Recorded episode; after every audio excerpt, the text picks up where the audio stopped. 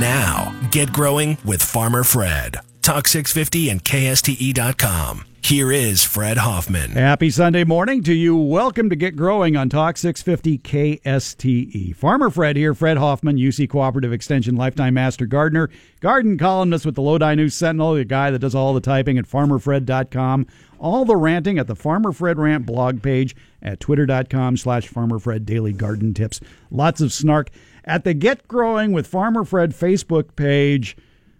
Well, it's a garden dialogue that's always happening Mysterious pictures of lemons with their rind missing but the fruit intact. Which pest did that? Or the old fat Fred sitting on a pile of mulch. We're going to talk about mulch today. We're going to talk about improving your soil today because Mr. Dirty Fingers himself is here. Sacramento's organic advocate Steve Zion from Living Resources Company is here, and we're going to be talking about uh, getting your soil ready for spring and summer because today is not the day to be planting tomato plants even though you may be tempted to go to the nursery and ask for tomato plants because the high today is going to be 72 degrees in Sacramento, and you may say, oh, it's tomato planting time. It's not. April is tomato planting well, time. It, no, there's. Well, there might be some places in the world. Phoenix. That, yes. That, you know, and, and this, this broadcast does go out via the, the web all across the world. Charlie and Brooklyn, the universe. Don't plant tomatoes. No. All right. The uh, we're going to talk about how uh, you can get your soil ready for the right time to plant your heat-loving plants of summer the tomatoes, the peppers, the squash, the marigolds, the cosmos, and all those plants. Yeah. And you certainly don't want to throw any seed into the ground this time of year that is a warm season annual. You could still be planting some cool season annuals. Yep. You, the lettuces and spinach and chard and all that stuff that won't bolt for another few months. And greens, you can pick them young, pick them old. Yep. Now, now would be a good time, as you've been saying, to improve the soil by putting quality compost or earthworm castings on top of the soil if you don't have anything planted. You just put that stuff down on top. Um, before you put it down, if, you, if you've got bare soil, you might want to take a metal garden rake to loosen up that crust that's on the surface. And uh, you don't have to till it, just break up that crust, put down the, the, the compost or the earthworm castings, and hopefully we're going to get more rain. Uh, although I don't see anything in the in the long range forecasts. Let me yet. check while you're doing that. Go ahead. And uh, then the rain will wash that material into the soil. The worms that, that are in your soil will come up and feed on that and create air channels and improve the quality of your soil between now and planting time. I am looking at the forecast discussion of the National Weather Service, and they're talking about some February 4th records that may be broken today. Sacramento's high was 72 back in 2001. That's the current record. We may tie that today. The uh, all time high at Executive Airport in Sacramento is 69. I bet that rack record falls. Stockton record high is 70. Modesto record high 71. Those records may fall today.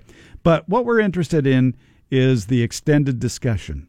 And they say strong high pressure centered over the eastern Pacific will continue unseasonably warm and dry conditions with northerly flow. High temperatures will be 10 to 20 degrees above average. A shortwave trough is forecast to brush Northern California late next weekend, but is not expected to have much impact at that time. So, no, it's dry, it's Yeah. sunny, it's Yep. it's it's too spring-like for winter. Right. And don't be fooled. The days are still short. The soil is still cold. 50 to 51 degrees is too cold of a soil to be uh, forcing a tomato or a pepper plant into. Besides, most nurseries wouldn't even have those now. Nurseries won't. Yeah. Yeah. And I don't think even the big box stores would have them. I don't know. Uh, it, it, it- the mindset of box stores is, is if the customers want it, we'll get it for them. Oh yeah. And if they want it, okay. And you know, if, if, But- you're, if you're a retailer, retailer in other in things other than plants, Mm-hmm. if the re, if the customer wants it, you get it for them, and and that's the that's the general rule, and that's good business practice in in most cases. the perfect display now for those garden centers that wanted and had tomato plants to offer in February. Not that they do, but if they did, it should be a nice display. You have some well established plants, your tomato or pepper plants, and a row of what are called walls of water, which is a protective device. It's this cylinder that you place over. It's a opaque tubular cylinder that you place over a tomato plant, for instance, and then you fill each of these tubes with water. I think there's like 12 tubes. and you fill that with water. It absorbs the heat during the day and releases it at night. And your tomato or pepper plant enjoys that nice warm environment. It warms up the soil, it helps establish the plant better. The downside to the wall of water is your plant doesn't develop a backbone Right. because it cannot fight off the wind. Wind, yeah. And without that, it doesn't develop girth. So you've got this floppy plant when you go to remove the wall of water in April. Yeah, so, what you need to stake it. you need to stake it immediately Yeah. or have a cage ready to go Yeah. on that plant. That's the only drawback Good, to good that. point. Well, and, and another nice thing about about the wall of water is that uh, on really cold nights, and we're going to get a frost, uh, you can basically tie the top together, you know, or clip the top together, um, so that the, the top is protecting the the from the top of the plant from frost. And uh, there are row covers available as Yep, well. Yep. that can you know row covers do a lot of good this time of year if you especially in a raised bed if you're putting in let's say young cool season vegetables Right. your lettuce and broccoli and cauliflower that are very attractive to those little white moths that are flying around and laying little cabbage worms. Uh, that row cover doesn't give them a place to land. Right. so you're keeping those pests off. You're keeping aphids off and you're warming that area And you're keeping the diseases off that some of those insects spread as well. Yeah, a lot of people don't realize that. That uh, I mean, I'm sure that there are pollinators that spread it as well. Yeah. But uh, the chewing insects or the sucking insects can leave behind some rather bad things. Yeah. You know, disease spores move from plant to plant via, in some, in many cases, insects. The insects walk on a diseased plant. The disease spore gets stuck on their leg or their body, and then they go to the next plant, and the spore, you know, moves on. Probably uh, public enemy number one in that regard right now is the Asian citrus psyllid that is vectoring a disease known as citrus greening disease, also known as Huanglong Bing. HLB. HLB, and it can decimate the citrus industry. Just ask what's happening in Florida. Yeah. And they have seen their production of citrus drop by nearly half. I was going to say about 50%. yeah. Yeah. And it's uh, they didn't know what they had when they first saw it back in the 1990s. And so they were basically monitoring the situation. And by then, the disease was out of control because by the time that Asian citrus psyllid starts sucking on the leaves of a citrus tree, it could be five years before that tree manifests the disease itself. Right. And And then the problem is, so- so you know, the the, disease, the tree can be infected for five years before you even know it, and once it's infected, it's just a matter of time before that tree is dead. There is nothing you can do at the moment to save the tree. at present, the only place where the disease is located, the citrus greening disease in California, is down in the Los Angeles area around Hacienda Heights and Riverside, where Yep. they found HLB. And of course, the Asian citrus psyllid. They have found the Asian citrus psyllid in our area, and there are quarantine zones around here, but they haven't found the disease yet. Yeah, so I mean, you might be going into some of the area nurseries uh, wanting to buy citrus, and they they may ask you where do you live, and if if the nursery is in a quarantine zone and you're you're you live outside the quarantine zone, legally they cannot sell you the tree. Right. They're supposed to ask you where you live. Yep. And the uh, CDFA, California Department of Food and Agriculture, has been conducting a bit of a sting operation at some garden centers in quarantined areas, going in and buying citrus trees. And if they are not asked where they live, those businesses are getting fined. Yeah. And they're uh, rather substantial fines, $10,000 It- it- well, in some is- cases. I mean, this is an incredibly serious pest, and you know we, we need to do everything we can to to prevent it. And you know, if we don't prevent it, then people are going to start. You know, we're going to start having to use some really nasty pesticides, mm-hmm. and we really don't want to do that. More information about the Asian citrus psyllid and HLB can be found online at citrusthreat.org if you want more information about that, and also the UC IPM pages as well. Yeah. There are links to it at farmerfred.com. We'll take a short break. When we come back, uh, let's talk about since we're a little too early to be planting uh, summer annuals and uh, warm season vegetables, let's work on the soil, shall we? Sure. All right. We'll get our fingernails dirty when we come back to get growing on Talk 650 KSTE. 92.5.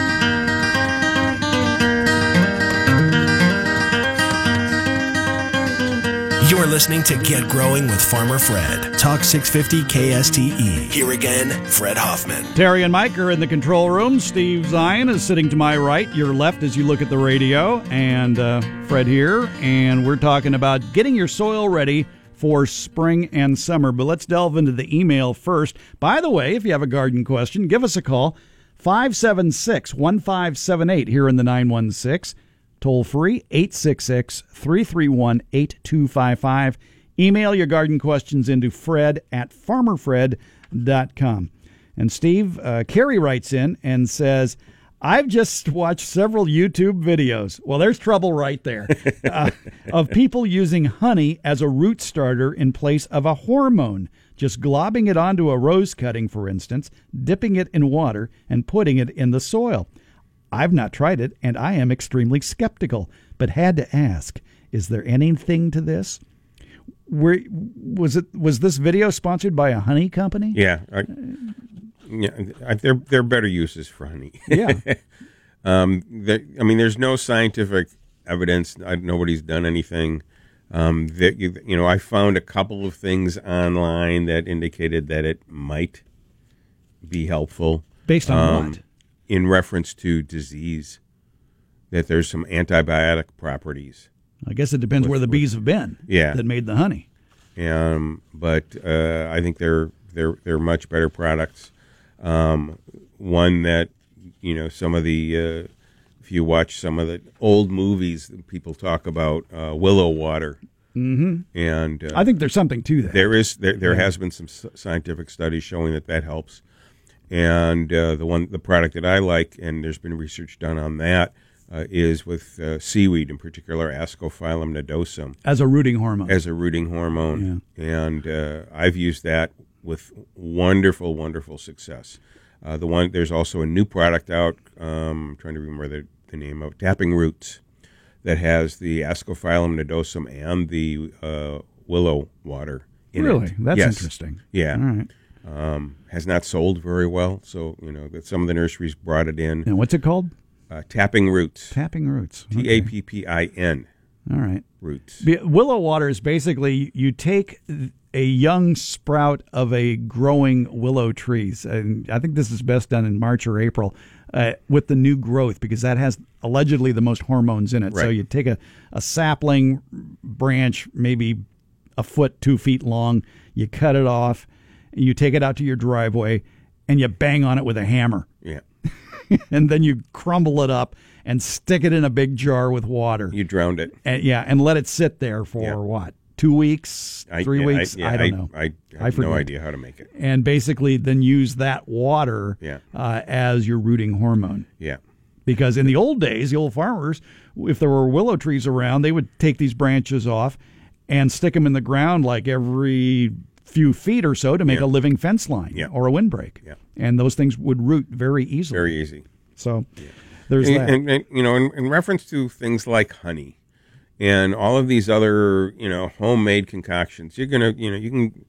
There's this thing called the interweb that most of you probably are familiar with, and there's just all sorts of information out there, all sorts of people saying, well, use use honey for for for transplanting and for cuttings, and use this for that, and the nice thing is, you know, years ago when you wanted to do things organically, you basically had to do th- you make your own products, Right, yeah. Because they weren't commercially available.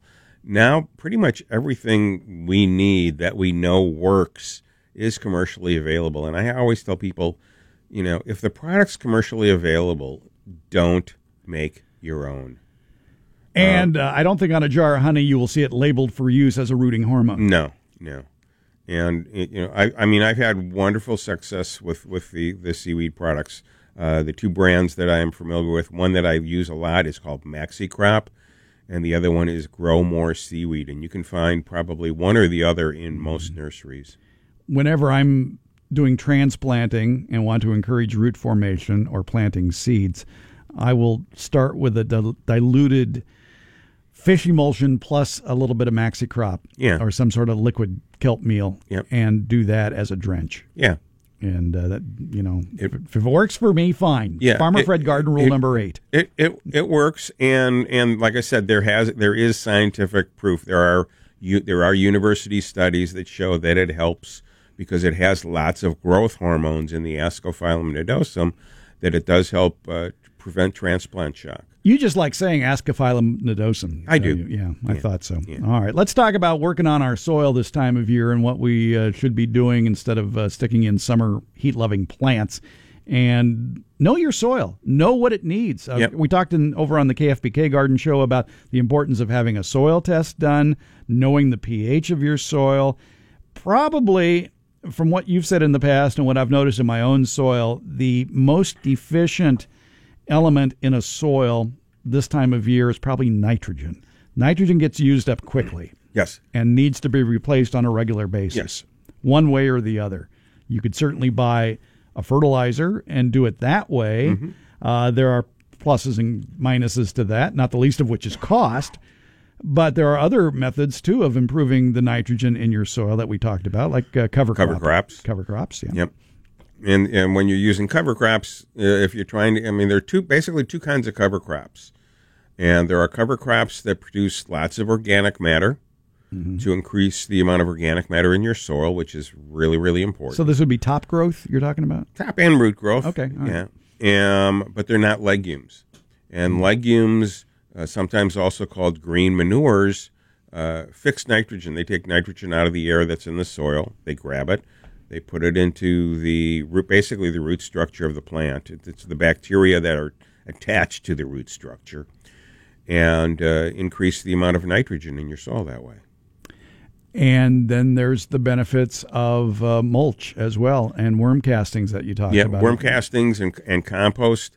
Uh, put just put on the top of the soil, and the soil biology will will bring that Mm-hmm. down, and the rains will bring that down.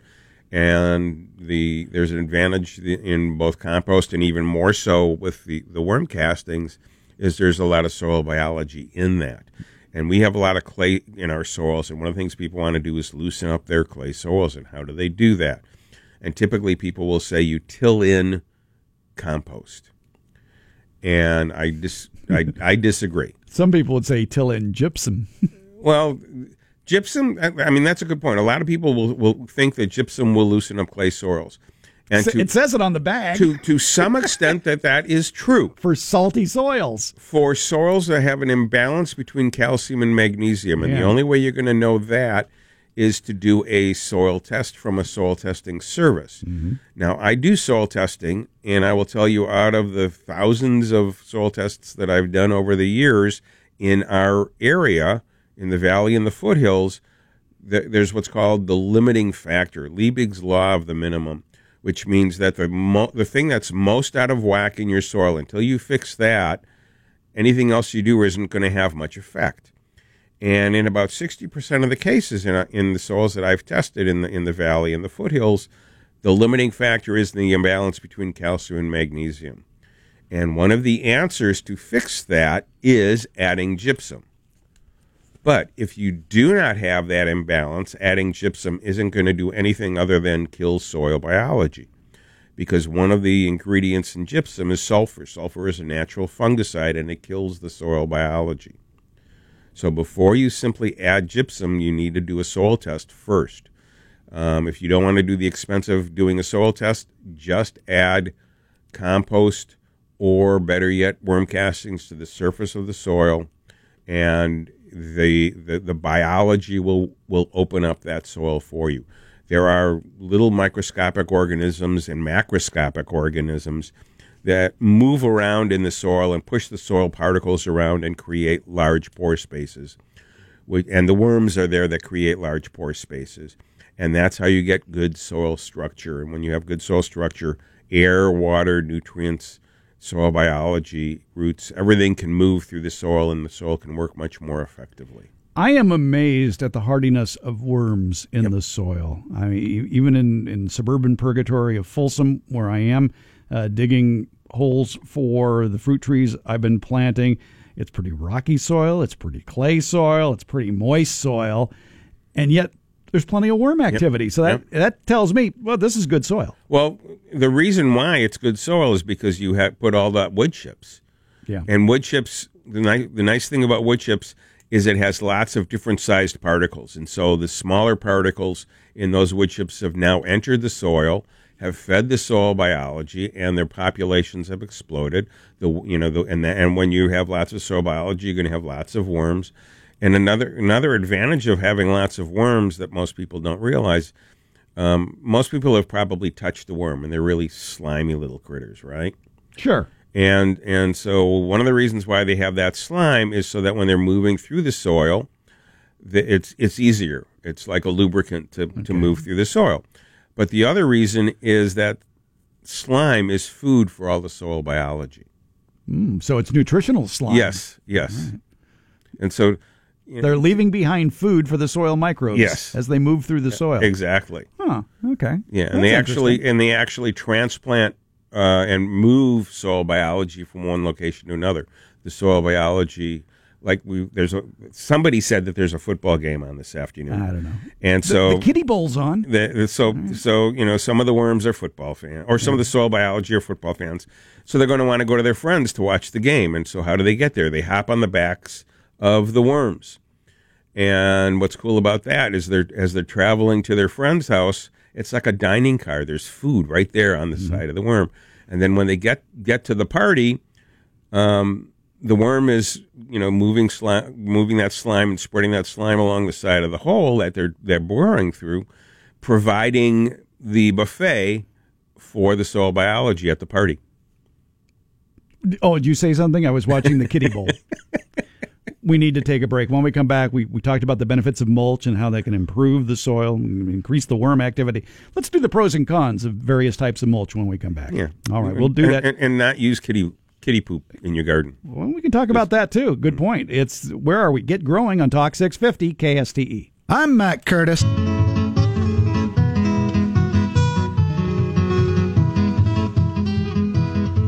Get Growing continues with Farmer Fred. Talk 650 KSTE. Here again, Fred Hoffman. Ah, yes, the dulcet guitar strumming of one of my favorite guitarists. Yeah, Yeah, you like that? yeah, and Yeah? I can't. Re- I, and I feel like I should know who it is. He wrote 16 tons. That doesn't help you. I know you're No. thinking Tennessee Ernie Ford. No, Tennessee Ernie Ford sang that song. But uh, this guy is a guitar wizard, uh, the late great Merle Travis. Ah, Yeah, yeah. just a just a whiz at a guitar. Uh, welcome back to the program. Garden Grappler coming up at 11 o'clock after the news. Uh, Cool. I get to win a prize. you might. If nobody gets it, you will. So uh, we'll see. Uh, clue available at the Get Growing with Farmer Fred Facebook page. Uh, there isn't a clue available at farmerfred.com, but there is at the Get Growing. Oh, come on. at the Get Growing with Farmer Fred Facebook page, there is a clue. We have talked about the benefits of adding mulch, like a three to four inch layer of mulch beneath shrubs and trees out to the drip line can help stop weeds, keeps the ground more moist, feeds the plant as well. You can mulch a garden bed during the winter as well to feed the soil and preserve the moisture. And as you've pointed out at least three times this morning, the fact I'm that repetitious, huh? well, no, I'm not getting there. That that layer of mulch also stops the degrading rain because rain can destroy soil surfaces. Yeah, it, it'll it'll damage the soil surface. Yes. It's like getting hit with a power washer, Yeah. if you would. Yeah. And it can actually destroys the soil surface. Yep. The mulch mitigates that and allows that water to become its own natural drip irrigation system. Yeah, of slowly dripping into the soil. And, and what's important though is before you put the mulch down, is if you have that, it's called surface crust, um, and that's just what it looks like. It's just there's there's no little pore spaces. It's, it looks like cement almost. Surface crust. That'd be a good name for a band. Yeah, But I think if I was going to ma- make a band, I would call it Liebig's Law of the Minimum. but you need to break up that surface crust before you put the, the, the mulch down. And then you know people always ask, well, how how thick should should the mulch be? And and and it really, as Farmer Fred likes to say, it depends. Uh, on the particle size of, of the mulch. If you're using big hunks of bark, it needs to be thicker. Well, we'll get there in a second because I want to Oh. go into the pros and cons of the various kinds of mulch one could use. okay. So let's start with bark. Now, Bark, on, bark, on bark, no, not that kind of bark. Oh, It lasts a long time. Now, bark basically is what you would. We're talking about the bagged stuff, Yeah. that- or what you'd buy at a sand and gravel yeah. yard. The chunks. There's big chunks. There's small chunks. hunk of wood. Yeah, they they do look last a long time. It does look nice. It can suppress weeds if put on thickly enough, um, but there are drawbacks to it, It doesn't feed the soil very well. especially the larger chunks. Yeah, the, the, the larger the piece, the, lo- the you know the less breakdown of that material is, and so you're not that, there's not going to be a lot of organic matter coming off of that. That's going to be getting into the soil. It's there's also no basically no food there for the worms to come up to the soil surface. Um, although if you were to use those big hunks of bark and then put compost or earthworm castings on top and water it in a little bit, Really, you would Yeah. put the bark down first and then put the worm castings on? Well, first I would, you know, before I put the bark down, I would put the worm castings Oh, okay. and All right. compost down. Okay. But then you put the bark down. Right. You don't have to at that point rake it away to reapply more. Yeah, okay, You that can makes just, sense. You can just add more, and then uh, water it in. So one may be thinking, well, okay, I won't use large bark then, but I like the look of bark, so I'll use a finely shredded redwood bark, sometimes called gorilla hair. Yeah. No offense to the gorillas outside out there.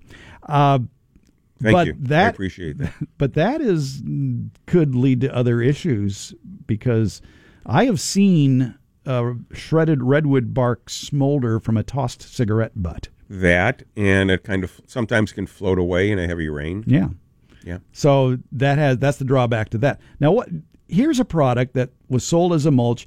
I don't see it as much as I used to. Uh, I don't think it's off the market. I just think there's been a lot of resistance and reluctance to use it for some very good reasons, and that's cocoa shells. Oh yeah, I loved it. Yeah. Um, it, it it's f- fairly f- fine in, in, in particle size, um, and it breaks down relatively quickly. Uh, but the the big issue is it's made from chocolate, and uh, when when I, we used to sell it at the nursery I worked in, and we would uh, make sure to ask the customer before they purchased it, um, do you have uh, ever have dogs in your property? Because dogs and chocolate don't get along very well Right. and there's been some health issues uh, uh, related to dogs and, and that material. And I think that's really the major reason why uh, you don't see a lot of that around anymore. The, you eventually ended up seeing uh, the cocoa shells with very prominently on the label saying it's been detoxified, if you will, that the the active ingredient in the chocolate had been removed. Oh, hmm, that's interesting. I did not. I was not not aware of. Yeah, that supposedly it was safe. They so they tried to remarket it as a safe product. And like I say, I haven't seen it much at nurseries. It may be No. there just in smaller No, quantities. I, than it used to be. yeah, no, I haven't seen it either. yeah. Um, but one of the, I mean, I'm a chocoholic. I mean, I'm really addicted. Well, even it. you would not be and chewing on cocoa holes. No, but I, I, I mean, I liked, you know, we would have some dis- on display, and so there would, you know, it'd be open, and you could just you run your fingers through it, and you got that wonderful smell of chocolate. Yeah. It was just heavenly. Oh, you are an addict. Oh yeah, All right. Now, another type of mulch to use, and it's one of my favorites because it's free chipped shredded tree trimmings. that's actually for any kind of woody plant, shrubs and trees. That's some of the best material you can use uh, for a couple of reasons. Is that uh, there's lot, the the particle size varies from from almost a dust like particle size to fairly sizable hunks of of wood. Mm-hmm. And so the, the you know the smaller pieces immediately move into the soil and start feeding the soil and feeding the, in particular the soil biology, which then feed the plants, and the the chemical makeup of the wood chips as they are breaking down and feeding the soil feed, feeding the soil biology, because it's from a woody material. It's basically the proper proportions of all of your nutrients for woody plants. And so you're, you know, you're giving the soil underneath your woody plants the type of nutrients and the type of food and the type of growing conditions that they want and need. So if you're having your trees trimmed or taken out and uh, you see all your trees being chopped up and thrown into the back of a truck, uh, you may want to find a place on your own property for that because Oh, yeah. it's, if you because if you don't use it, I will. Yeah, And I have been known to walk up to these guys saying, "Hey, if you don't have any use for that, uh, you can just dump it at my place down yeah, the street." Yeah, and a lot and a lot of times, you know, if, if you have the have use for for that, uh, and you you but you don't have any trees that are being chopped down, you can you know if you see a trim tree trimming company trimming trees in the neighborhood, you can stop and ask them. Yeah. You know, I live here. You you want to dump it in my driveway, Right. and they would be happy to do so. some tree companies like Bailey will put you out actually on a list Yep. and, and they'll call you and say, Hey, we're trimming a tree in your neighborhood or taking a tree out. Yep. Do you want it? Yeah. The the the only caution, um, because I'm organic, um, you have to worry about is that some trees are treated with pesticides. Um, at this point, I think it's very very few, um, but there, you know, in particular, tre- trees being either sprayed with pesticides because not very many companies want to be uh, having the liability issue of, of spraying a pesticide up into the air. Yeah. Um, a very few companies have the technology or, or use the technology to inject pesticides into the tree. Uh, the only, you know, some of the one of the more common materials that some uh, trees might be exposed to is is the the neonicotinoids, the imidacloprid, is Which is a systemic. one, which is a systemic, which then gets into all of those wood chips. Yeah. But how Um, long does it last? And if you chop it up into fine pieces, does it dissipate? we don't there hasn't there's been very limited research as to how long it lasts the only study that i am aware of was done on eucalyptus trees some years ago my guess is when the the, the, european Lerp psyllid. lurps- lerp psyllid was around and they tested the tr- the, the tree uh, and the toxicity level of the imidacloprid 18 months after the application and it was still a toxic level But that was a, a living tree at that, that was point. a living tree at the time My question is after you've chipped and shredded it, how long does yeah it last? i have i have no idea Question for the ages. But but what I like to do um, is one, you know, if I can use use the, the wood chips for my own property, but if not, um, I would age it. I would let it sit, you know, you know basically let it compost. And what's what's really cool, and, and when I teach soils, um, I bring in a sample of, of one of my old wood chips file, piles. um, uh, there's there's a critter called the uh, actinobacteria, and a lot of gardeners who have like bark mulch or woody mulch, probably at the end of this month or sometime in February or in, in March, if they, they, they disturb their mulch or wood chips, they're going to see this white fungi looking Funky. thing. and they're going to say, oh, I got some sort of nasty thing growing here. No, it's good. It, it's good. It's Yeah. the actinobacteria, and they're decomposing that material. All right. When we come back, uh, more pros and cons on various kinds of mulch that you may be thinking about adding to your yard. And we'll be answering more of your gardening questions too. Got a mulch question in here, so we'll talk about that as well. As we continue with Get Growing on Talk 650 KSTE.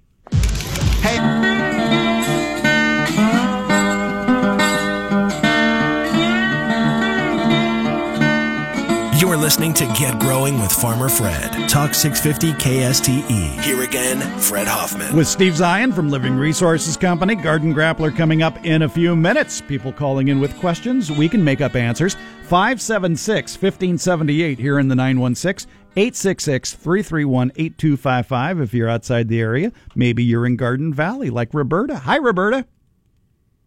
Where are you, Roberta? You're there I'm somewhere. up. I'm up in the hills. Oh, you're good for you. How are you? I'm uh, enjoying the sunshine and getting a tan. All right, good for you. What's up today? Well, um, I've got a Lapin uh, cherry tree, and it's on miniature stalk, and I'm going to knee it, but I don't know whether I should do a horizontal cut or I should do a slanted cut. Ooh, yes, that, Good that's question. that- that's another great uh, one of those uh, garden myths that goes back and forth uh, depending on who you talk to and when you talk to them. Do you make and it goes true with pruning roses too? Do you make a slanted cut or do you just make a level cut? And most of the reasoning that's popular these days is just make a level cut because when you start doing a slanted cut, you take a greater risk of injuring the bark, of not doing a, a good clean cut and leaving an opening for water or diseases. Whereas a, a nice level cut where you can get your full maximum pressure on the cut i- is better for the plant in the long run. Okay. Well, that's what I was wondering because I've, you know, read two varieties of that. So Well, Thought I'd and and, and I, talk to the expert. and and Fred and I disagree with this one. Okay, all right. You Um, would do I- an angular Okay. cut, would you? Just I, a, I, just I a, do have a comment. ju- just a slightly, comment. just a slight angular. You know, not a lot, but just a little bit, so that it's not perfectly flat. So when it rains or it irrigates, you don't get water sitting, you know, sitting on top of it. You want Well, that's what I was thinking. Yeah. You know, uh, just a you know, tiny, tiny bit close. angle. So- if if you yeah. do it at an angle though, make sure it's high enough bel above the next bud because generally when you make those cuts, you want to do it right above a bud. But if you do it at an Right. angle, there is the danger of cutting into that bud. So if you do want to put it at an angle, go up uh, a half inch or so and then make that angular cut. Okay. Uh, I uh, used to raise sheep and horses, and uh, we got a load of uh, tree trimmings and stuff like that from a company, and uh, unfortunately, they had also been uh, trimming oleander bushes, Oh. highly poisonous, Yeah. Yep. and and it was green, and the horses wanted to nibble at it, you know. And I used to use it to uh, put around the walkways to the barn, you know, mud Okay, yeah. So that's that's something depending on the person and uh, their environment they should uh, consider. That's a very good point, Yeah, very good Roberta, point. is know the source. And we, we kind of alluded to that, but it's very important. If you're getting a free load of, of chipped or shredded tree or shrub trimmings, ask them before they dump it. Well, what's in here? Yeah. Yeah, and a lot of times they don't know. Well, yeah. No, they, they, or the, you'll they recognize yeah. you'll recognize an oleander, but the uh, the trick is is to uh, take take a good look at it uh, yourself uh, before Yeah. they dump it. Of course, you never know if it's buried deeper inside the truck Yeah. what it is, but Yeah. hopefully they would know if they have oleander or not. Yeah, and all the barn cats love to sit on the pile because you can see it steaming. Yes, it was morning. warm. Yeah, Yeah. it was very warm. Yeah. yeah, I, I, I once did. I stuck my soil th- thermometer into uh, uh, one of those piles of chipped and shredded Yep. tree trimmings to see what the temperature was in there. It was 140 degrees. Yeah. at two feet down Yep. into that pile. Yeah. Oh. Hey, Roberta, good answer. Or, uh, hope we All helped. right, All right, bye. All right. They have been known. It's very rare, but wood you know wood chip piles have been known to go into spontaneous combustion. They get so hot. Just like piles of tires. Mm-hmm. well, I don't think. I think something starts that. Oh, do you? Yeah. Okay. I Right. don't know. Tina and Carmichael, how are you? I'm doing good. How about yourself? We're doing fine. Thanks for calling. Yeah, I have a. Uh, I, I planted a bare root uh, prune tree, a, a sweet plum or a sweet prune, Okay. and um, it's this, you know, Dave Wilson, Dave Wilson, beautiful tree, but you know, it starts branching out about four feet tall, and has these branches that come up, you know, a little over five feet. Should I just go ahead and forget all that and just chop it off at the knees? How old a tree is it? I just planted it about uh, three three weeks ago. Oh yeah, yeah. Go Yep. ahead, chop it off at the. Now it's a single variety tree. It's not a multi-budded yeah. tree. Okay. No, no, no, no, no. All right, it's a single budded tree. If if you can, if if it has a, a lower scaffolding system that's maybe two or three feet off the ground, you could cut it right above that lowest scaffold. The There's lowest, no there. It, it's all the branches are cut off except for the top. oh yeah, Yeah, then go ahead and cut it. it off at the knee. Yeah. yeah. Great. I'm glad because I want to keep it small. Yeah, Yep. exactly. Yeah. And then you should be matching the color of the paint on my hand today, which is sort of an off white.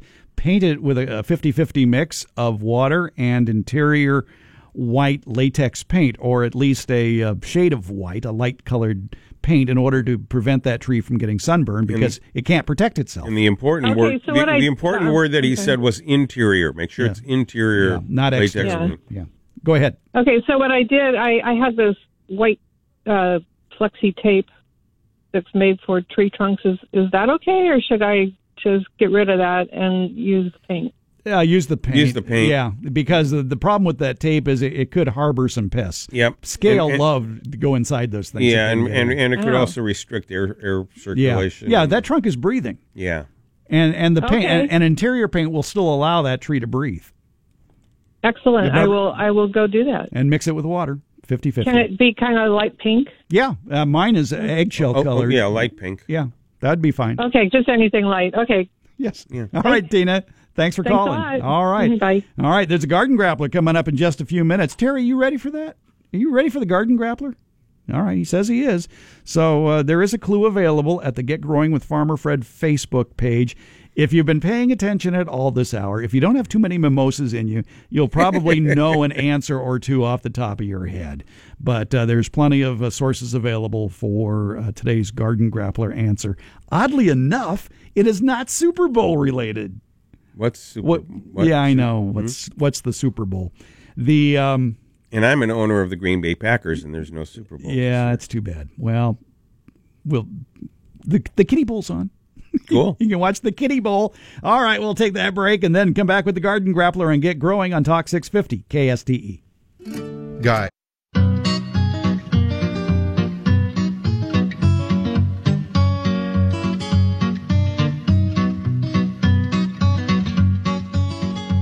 Get Growing continues with Farmer Fred. Talk 650 KSTE. Here again, Fred Hoffman. All right, it's Garden Grappler time. A chance for you to pick up a prize or two from the Farmer Fred Prize Closet. Steve Zien is here from Living Resources Company. He is the official judge and jury. If you don't come up with a good final answer, then he gets the big prize. We'll so whatever see. you, whatever you answer, it's not going to work. well, I think it will. If you were listening earlier, you should have an answer to this. Many answers. Yes, and you will need a backup answer, no doubt. Name a variety of mulch. Name a variety of mulch for your yard. All five callers get a prize. Special bonus prize for caller five, because as you know in the Garden Grappler, you cannot repeat an earlier answer. So name a variety of mulch. Why, just 10 minutes ago, we were talking about several different varieties of mulch. For I example. can't remember that far back. I know, me neither. But uh, I bet people can and will. And a clue available at the Get Growing with Farmer Fred Facebook page. The numbers to call in 576 1578 in the 916. 576 1578. Outside the area, 866 331 8255. 866 331 8255. Terry and Mike are in the control room. They're ready to talk to you and line you up. And I hope we don't have to shoot you down. And you have some good answers on naming a variety of mulch. And at the moment, we're not taking answers via email. Is that correct? That is correct. Nor text, nor carrier pigeon. Just the old fashioned telephone. No It to- telegraph. Tel- no telegraph. No telegraph. No, no. Sorry. passenger pigeon. I said that. Carrier pigeon. Carrier pigeon. Yeah. Uh, no smoke signals either. Sorry. 576 1578. How about What? How about those flags that they use in the? Semaphore? Semaphore? All right. 866 Oh, he said he said you can you can use the flags. Semaphore. That that's right. acceptable. Well, remember, for whatever reason, Armstrong and Getty in this studio have covered up the windows with paper. oh, so we won't be able to see. So that won't work. I, Sorry. I think they did that as a protective mechanism to keep them as a non-targeted species from snipers. ah, Uh, but anyway, so that's a different story. Anyway, people are calling. We'll get your answers. But while you're ruminating on that, we will go to a non mulch topic. And um, it's something that's rather interesting. A, a woman sent me a picture of her lemons, her Meyer lemons. And you may have seen this on the Get Growing with Farmer Fred Facebook page.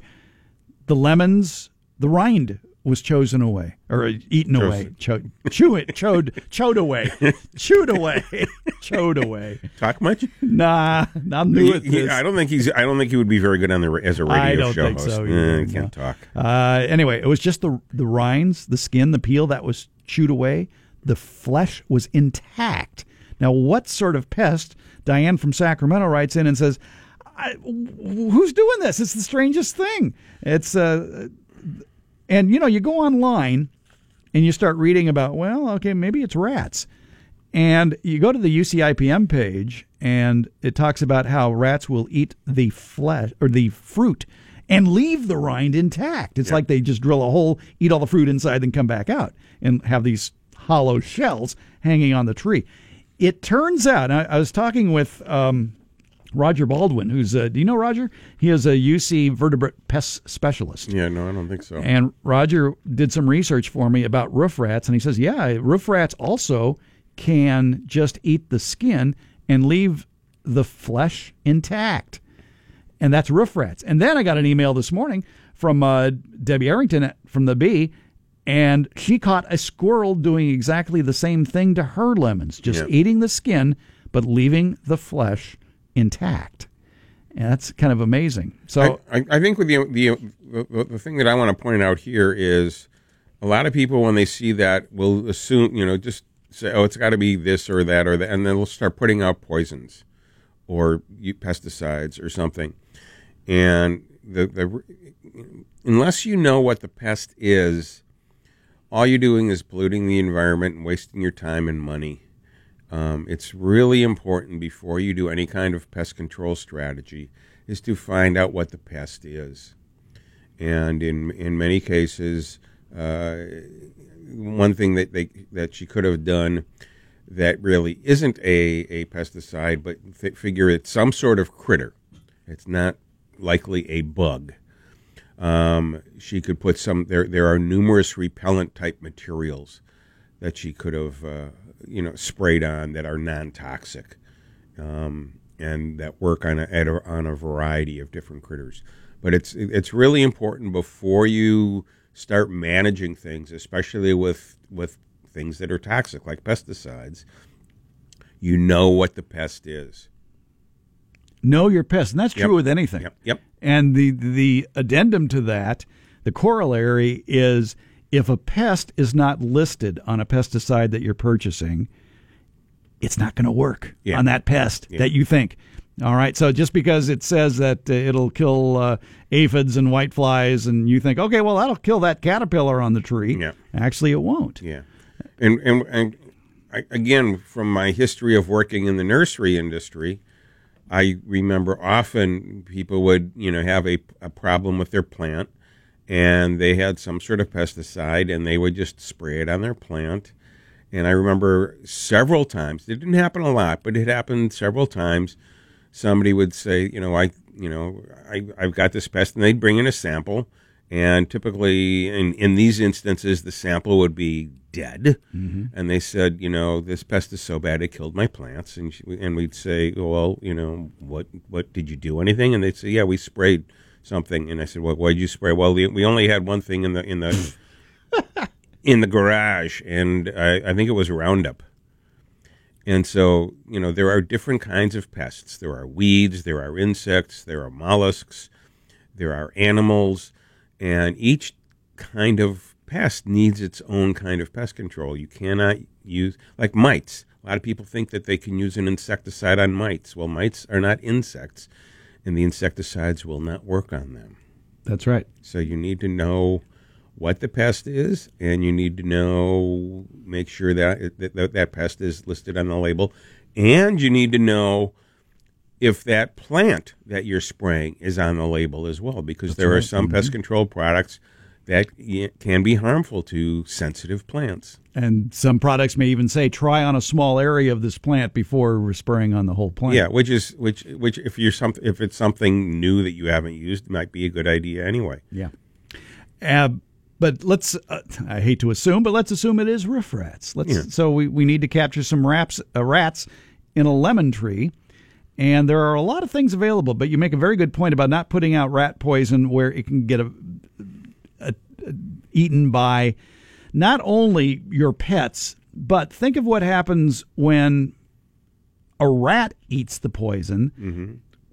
walks 20 feet in your yard, keels over, and then a bird, a bird of prey, comes along and picks up that rat and eats that rat. That or, your, bird, or, or a dog or a cat. or a eats that. dog or a cat, yeah, and mm-hmm. bad things happen to Yep. that eater of Yep. the rat. Yep. So, Sec- secondary poisoning. So there are some interesting new products on the market for rat control. Yep. In the past, we talked about the rat zapper, which is it looks sort of like a lunchbox, and you bait the inside with peanut butter Peanut or, butter or what- whatever. used, yeah. The rat goes inside. This unit is powered by a couple of D-size batteries, and basically the thing is electrocuted. Yep. Instantaneous death. Yes. So it's somewhat humane. I have talked about this on the air before and have gotten emails from pest control operators who say, be very careful with those units because they have seen them catch fire. Because I don't know if it's a short in the system or the uh, electronic z- zapper in the machine somehow sets their fur on fire or what happens, but they said they have seen these burned units. And if this unit is in a place that you're not monitoring on a regular basis, such as in an attic, your house could go up in flames. Yeah. And and I think you know it's really important to monitor them on a regular basis. Yeah. Anyway, So that and that brings up to one that you discovered. What was that? uh, that's the Goodnature rat trap. Um, the problem is, is is it's rather expensive, 150 to 200 dollars. Uh, so that that limit limits the, the market. But it's this really cool thing. You you mount it to a to a wall or a tree or, or and uh, it works on uh, comp- a compressed CO two cartridge, and the uh, it's made by Goodnature. They've got videos online that, that are really kind of fun and interesting to watch. They will crawl the, the rat or the mouse will crawl up into this little tube in the device, and when they crawl in far enough, they trigger some sort of sensor, and I'm not sure what the sensor is, but uh, and then the CO two um, very very forcefully takes a plunger and squishes their head in again again instant death. Does it have a sound and effect? Does it go boink? I no, I, I usually watch with my sound off. Oh, okay. But um, and then the rat will will you know fall down and and lay on the ground.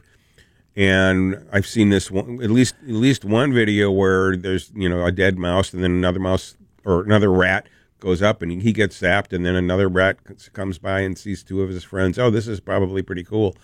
Apparently, they don't know that their friends are dead. So how many rats can one CO2 canister?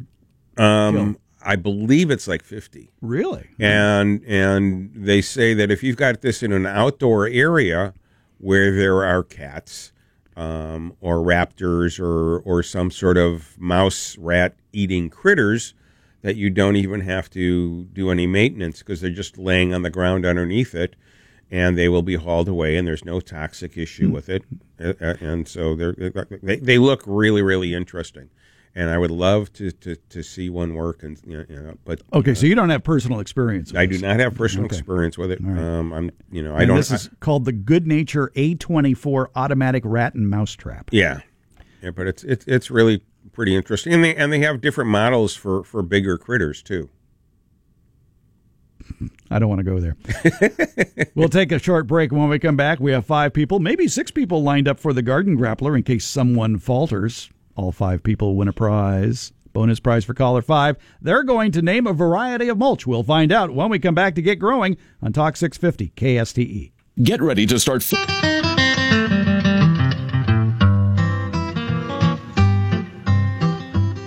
You're listening to Get Growing with Farmer Fred. Talk 650 KSTE. Here again, Fred Hoffman. All right, we have five people lined up for the Garden Grappler who say they can name a variety of mulch. Prizes for all five. Caller five gets a bonus prize. Who is first, Fred?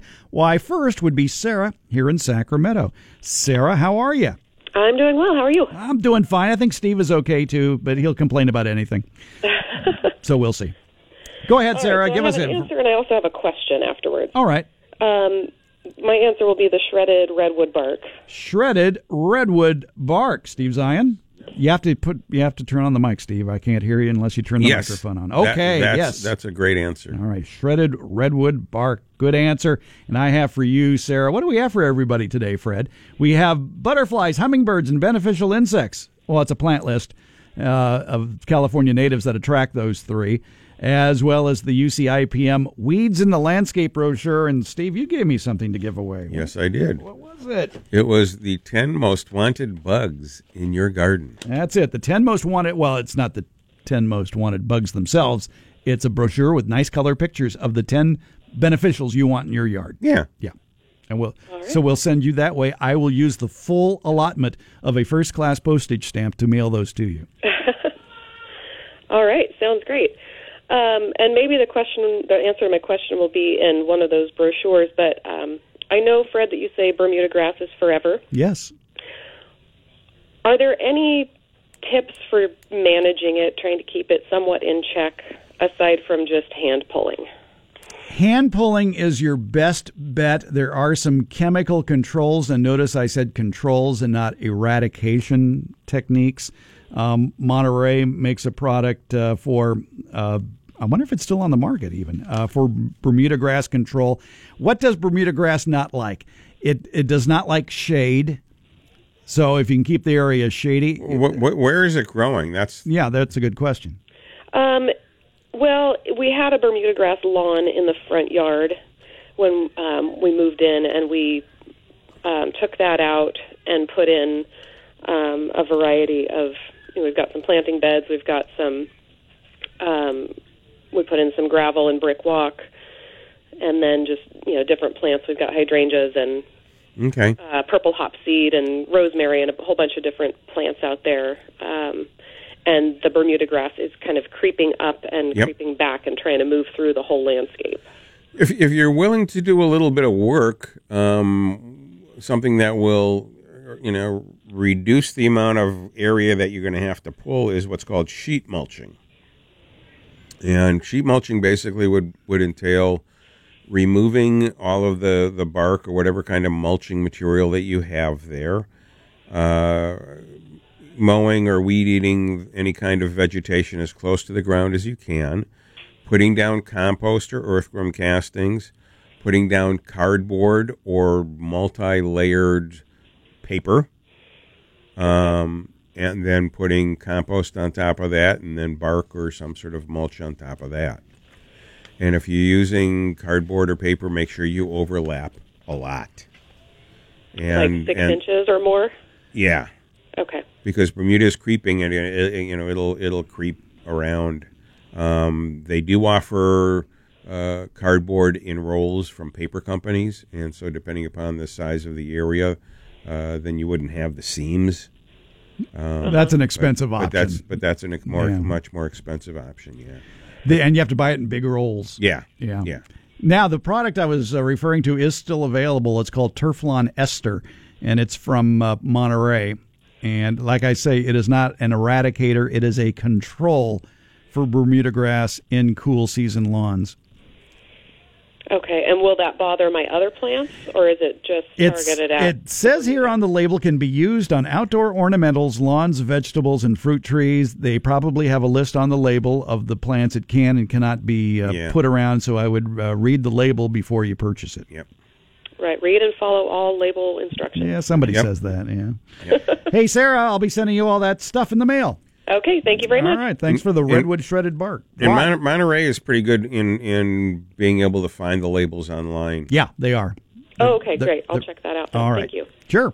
All right. Caller number two in today's Garden Grappler. It's Zella up in Lincoln. Hi, Zella.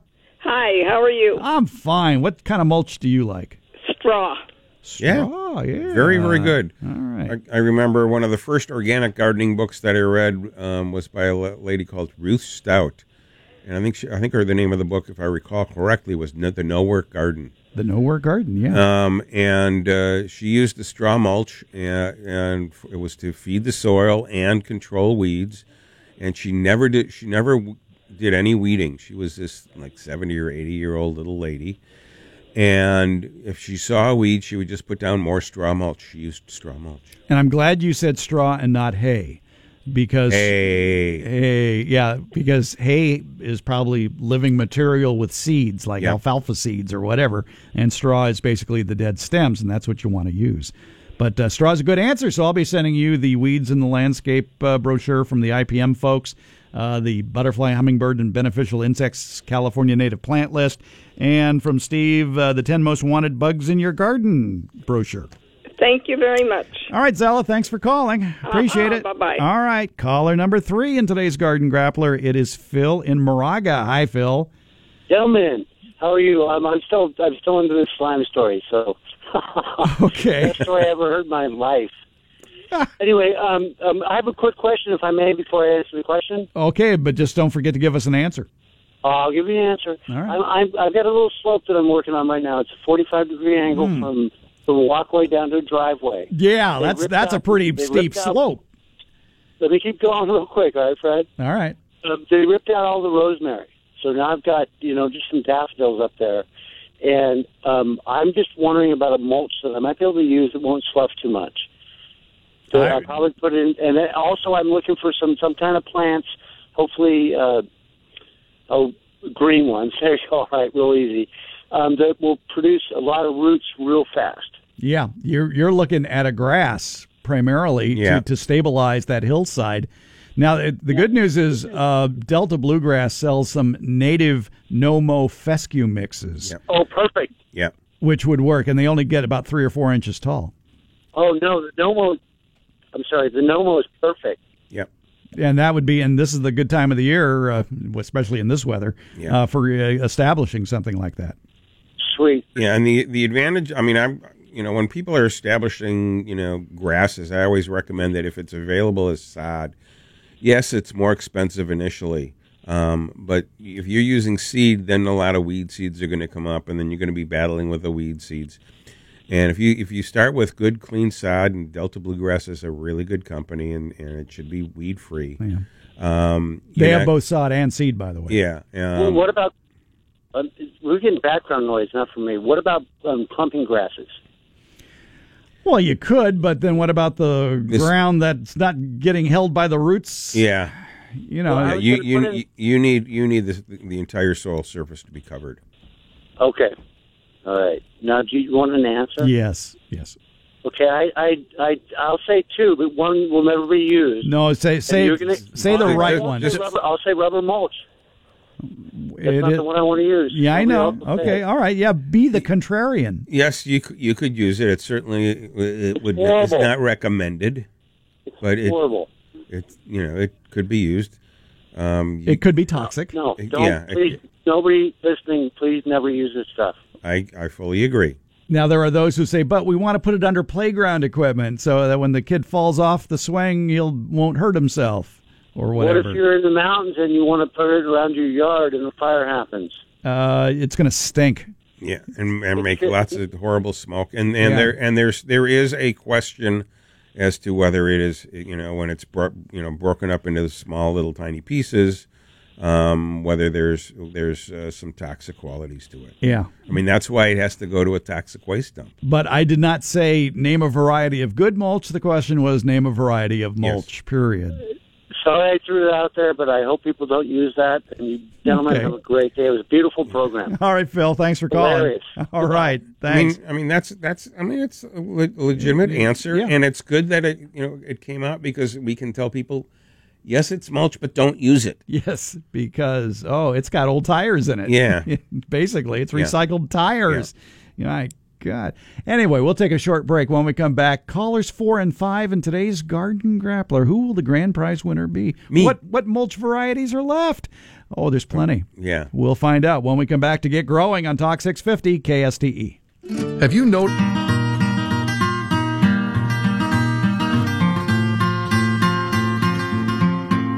Get Growing continues with Farmer Fred. Talk 650 KSTE. Here again, Fred Hoffman. All right, looking for callers four and five in today's Garden Grappler to name a variety of mulch. The answers so far have included shredded redwood bark, good answer, straw, good answer, rubber mulch, which is a good answer, but uh, no, it's, an answer, It's, but an acceptable answer, but it's bad. it's yeah. You don't want to use rubber mulch just because of the problems that may entail from using ground up tires. All right, caller number four in today's Garden Grappler down in Atlanta, Georgia, or in that vicinity, is Priscilla. Hi, Priscilla. Hi, Fred. How are you? I'm Hi, doing. Steve. How you doing? We're doing fine, and I hope uh, everything is fine down south. It is. I was sorry to hear I was number five. Then I guess you can't ship it to me. Well, there you go. That's you know, that that could be true. Yeah, that's a shame. Yeah. I was going to bequeath it to number six. Oh well. anyway, you understand. I do. Okay, good. Do you have an answer? I do. Okay. What they use down here everywhere is um, pine straw. We got straw. No, she's saying Oh, pine, pine straw. Oh, pine straw. Oh, pine- okay. pine all right. needles. Okay, pine needles. Yeah. Okay, pine needles. All Yep. right. Yes. All right. Yeah, that's a they good. use down here everywhere. I don't know how good it is, but it's, it does stop the weeds. Steve, give us a warning about using pine needles because a lot of people have pine trees. There's a lot of needle buildup, but there are drawbacks. Well, the big one is fire. Oh, there's that. Yeah. But also, if you put it on too thickly, you can have an anaerobic environment. It'd have to be pretty thick, but yeah, it, that can happen. It, it depends what you know. How, I mean, if it's if it's dry, I, I wouldn't think that that would be a problem. Yeah. unless it's unless you put it down really really thick. Yeah. But anyway, no, pine needles, good answer, Priscilla. So I- I'll be sending you some brochures that will work for you in Georgia, including the 10 most wanted bugs in your garden. And I uh, like that. Yeah, it is a good one. And uh, uh, weeds in the landscape. You probably have weeds in Georgia in that slick Georgia clay. Yes, sir. All right. And um, I'll, I'll find something else to throw in the envelope for you. Great. Thanks, Fred. All right, Priscilla. Bye. Thanks for calling. Bye bye. All right. That brings us to caller number five in today's Garden Grappler. The luck of the Irish. The luck of the Irish. It's Ted in Granite Bay. Ted with his fancy Kubota tractor. Yes, yes, and I'm not Irish. I just did the ancestry thing. oh, really? no, I'm not going to tell you what I am. Okay. Hey, I've got a good an answer here, and uh, it's our Arvensis fungi. Ventus. Arvensis fungi. Uh huh. I have no idea what that is. A R V. Horse mushroom. It's mushroom compost. Oh, okay, yeah. All right. All right. Okay. Mushroom compost. Now, as a mulch, Steve, is that acceptable? Yeah. Okay. All right. It's a stinky. It's on a list I have here.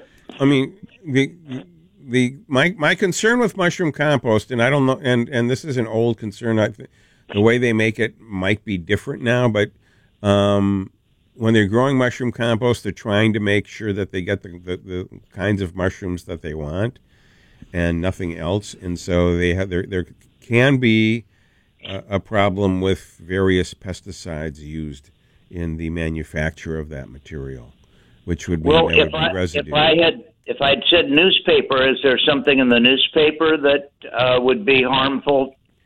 Usually not at this point. They're usually uh, um, almost all of the, the, the, the newspapers are using soy based ink these days. Boy, aren't you Okay, and- slick, Ted? Coming up with these answers. Bang, bang, bang. Well, now the newspaper is good for worms. Is that right? Yeah, Oh yeah, for yeah. your I, I worm bin, actually yeah. I actually have a worm bin. Those are, they're my pets, um, and uh, what I feed them is uh, salad greens, and then I put Uh-huh. newspaper on top of that. Uh huh. And so You don't shred the newspaper or I- rip I- it up to. I, I, I rip it up lo- lengthwise in uh, roughly half inch strips, and then I uh, soak them in water and then squeeze the water out. Wow, that's a lot of work. wow, that's a lot of That's a work. little, that's a little bit of work. All right, fine. Yeah. Hey, Ted, All right. you got room for All a, you got room for a fruit tree? I'm going to have my wife dig a hole today. Yeah, I saw you digging a hole with that tractor auger. And Yes. I in Granite Bay, I expected to see granite. Instead, all that came up was this fine sandy soil as he's digging a post hole for a fence. Cool. Well, And it- let, I've got to fill you in. I just finished with two hours on one hole, and it had granite in it, and it we had to get it deep enough, and it was right next to a tree with the roots. But I've hmm. got it. When she comes home from church, we're planting that post.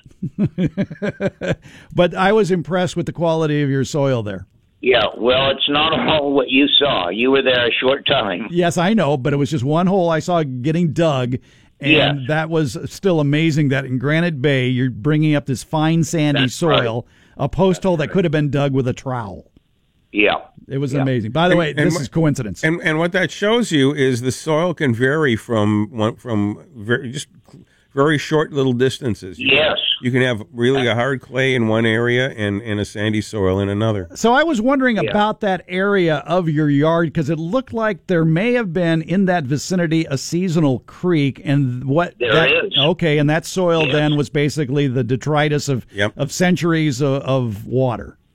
Yes, that there's a pond on next door, and the overflow comes right down through there and into the next neighbors on the other side of the road. So you're right. Okay, that would explain the quality of the soil then, Yeah, because it yeah. developed over centuries, basically. Millions of years, not just centuries. Billions. Billions. Billions and of Billions.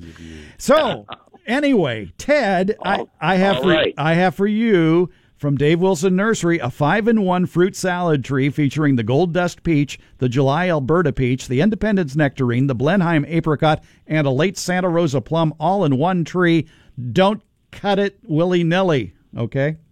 All right, All right. right. I'm good, uh, and I won't cut it off to my knees. No, don't Exactly. don't don't do that with a multi budded fruit tree. Exactly. Yes. Right. All right. I know that. Thank you very much, and have a great day, and enjoy the game if you get to watch it. Oh, or I think I'm gonna What, what game? I'm gonna clean my bike. All right. Okay. Thanks, Ted. All right. Thank you. All right. Bye bye. I think the basketball game's almost over. Oh, there's other basketball games. Nah, The Kitty Bowl's still on. you know, and then the Puppy Bowl starts. There we go. All right. Well, I want. I'm. I, I would watch the Worm Bowl, but I don't think there's a Worm Bowl yeah, yet. I have a question for you about your uh, vermicomposting system, your worms that you were talking about. Yes. I'm a little confused now about the worms that should go into a worm system. I have purchased composting worms that were itty bitty worms, Mm-hmm. and the last batch of worms I got for composting were big red wigglers. They shouldn't. There, I mean, you can use a, a multi variety. You know, you can use different varieties of worms. Um, I Can you remem- mix them together? I don't see why not. I don't know. Do they get along? I, I don't see why not. Um, but I don't know. I don't have a, enough experience to tell you one way or the other. But I do know um, that commercial growers of worm castings, um, most of them use the little red wigglers. But there's there was one company years ago, and I don't. I, I'm assuming they're still in existence and still using the, the same kind of worms. They were using night crawlers. Okay, yeah, that, that's what uh, these worms that I purchased at a local nursery were. They were night crawlers, and I'm thinking, well, that doesn't look like any composting worm I've ever yeah, used before. Yeah. Yeah, typ- typically, you use the little tiny white red wigglers, and they're they're oh, my guess is two inches long, and they're really really skinny. Yeah, exactly. To be able to fit through the holes in a multi-leveled vermicomposting system. Well, mine's not multi-level; it's mine's just one level. Oh, I, I have a condo. Yep. I think it's four four trays. Wow. Yeah, and all the good stuff goes right to the bottom. So you Up just class neighborhood. yeah. Well, you know my you know my mine has holes in the bottom where the the tea, if you will, the Mhm. liquid material comes out. Yeah, and so that area is must be enriched with worm tea. Yes. Yeah. I'm wondering if that's worth saving. Every time I, I give my worms new food, which is roughly once a week, um, I take that out and pour it on some sort of plant. Yeah, it the- doesn't make sense to throw it away or waste no, it. No. No, because it's it's got lots of soil biology and it's it's good it's good stuff. It's got new, lots of nutrients. Something that people don't realize is that worms eat all sorts of different kinds of organic matter, Mm-hmm. whatever can fit into their mouth. And we talked about fertilizers on the other show, and the major ingredients in fertilizer is nitrogen, phosphorus, and potash. Those three numbers they're on the bags of the fertilizer. And when a worm eats something, what comes out the other end, which is what's called worm castings, or better known as worm, Worm poop, poop. Yes. um, has seven to eight times more nitrogen, phosphorus, and potash than when in the mouth. Wow. Yeah, I mean it's it They're a fertilizer machine. exactly. All right. And they were never involved in the munitions industry either. That's very true. Yeah. Yeah. All right. We'll take a short break when we come back. For some reason, Steve is still here.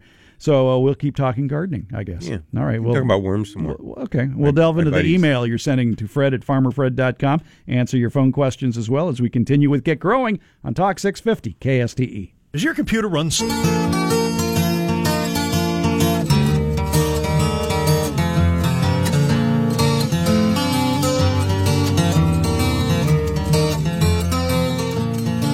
S- You are listening to Get Growing with Farmer Fred. Talk 650 KSTE. Here again, Fred Hoffman. All right, let's uh, delve into the email you've been sending to Fred at farmerfred.com. Steve Zien is here from Living Resources Company. He's been a soils consultant for years and years and years, an organic gardening consultant. Yes. And uh, I think he still has a working business phone. So 916 726 5377. It's a landline, too, isn't it? Yes. God, you're so old fashioned. Yeah. All right.